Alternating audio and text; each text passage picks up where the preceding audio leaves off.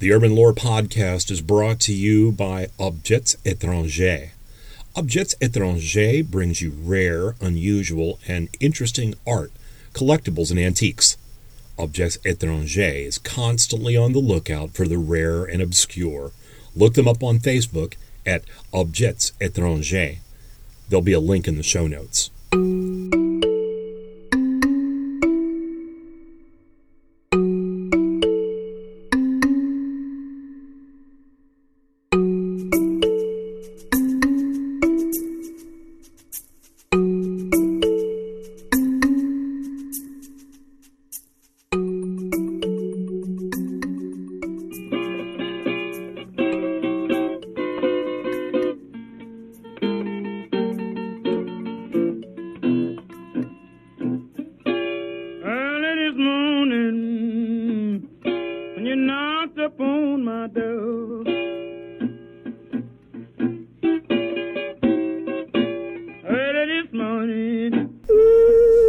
Welcome back to the Urban Lore Podcast.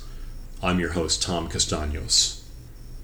The music that you just heard was the Delta Blues great Robert Johnson. Robert Johnson's life is a folk tale, not because he's not real, he's certainly very real, but little or nothing is known about the man's life. What we do know is that toward the end of his very, very young life, he sat down in a hotel room, the Bluebonnet Hotel in San Antonio, Texas, and recorded two dozen songs. A year later, he'd record a few more in Dallas, but that's really almost everything we know about Johnson. But the songs transcend time and became the thing that musicians for decades would strive to become, model their style after. Those handful of songs influenced rock music, blues, everything moving forward. But Robert Johnson, the man, we know almost nothing about. We do know that he died at age 27, a member of the infamous 27 Club. If you've never heard of the 27 Club, well, it seems that it's the magical age that so very many young but tortured musicians and singers die at. People like Jim Morrison, Jimi Hendrix, Janis Joplin, more recently, people like Kurt Cobain. People that are recognized as the absolute leaders in their industries or trendsetters, people that are doing what no one else had done before. Amy Winehouse. But somehow the year 27, the 27th year of their lives, takes them, and Robert Johnson was no exception. How Robert Johnson died and of what he died from is still unknown. He was literally found on the side of a road dead at his young age in Mississippi. And sadly, in the late 1930s, I think a dead African American man on the roadside in Mississippi probably didn't raise a great many uh, flags to do any more research than just put him in a pauper's grave in the ground. Some people suggest that because he was such a talented musician and played all the best juke joints in the evenings, that uh, maybe it was a jealous lover that killed him, poisoned him in his drink. There are a few other musicians that say that they were uh, privy to that story and witnessed it, but it didn't really hold a lot of water. Later researchers suggested from looking at some photos of him, very few photos exist also, but from some of those photos, they suggest that he may have died of uh, Marfan syndrome. If you're not familiar with Marfan syndrome, uh, it typically creates uh, elongated face and uh, very long digits, fingers and toes, which appear to be visible in some of these photos and may be the reason for his remarkable guitar playing. Um, that's speculation. Another researcher looked into some of his past and also, through some imagery, suggested that he may have been suffering from syphilis, which, again, not out of the question. But the reality is, we'll never know. The legend says that he was a mediocre player and then virtually overnight he became a superstar. How did that happen? Well, maybe hints in his own lyrics about his relationship with the devil. Of those couple of dozen songs he recorded, a number of them talk about his engaging with the devil, including the song Crossroads.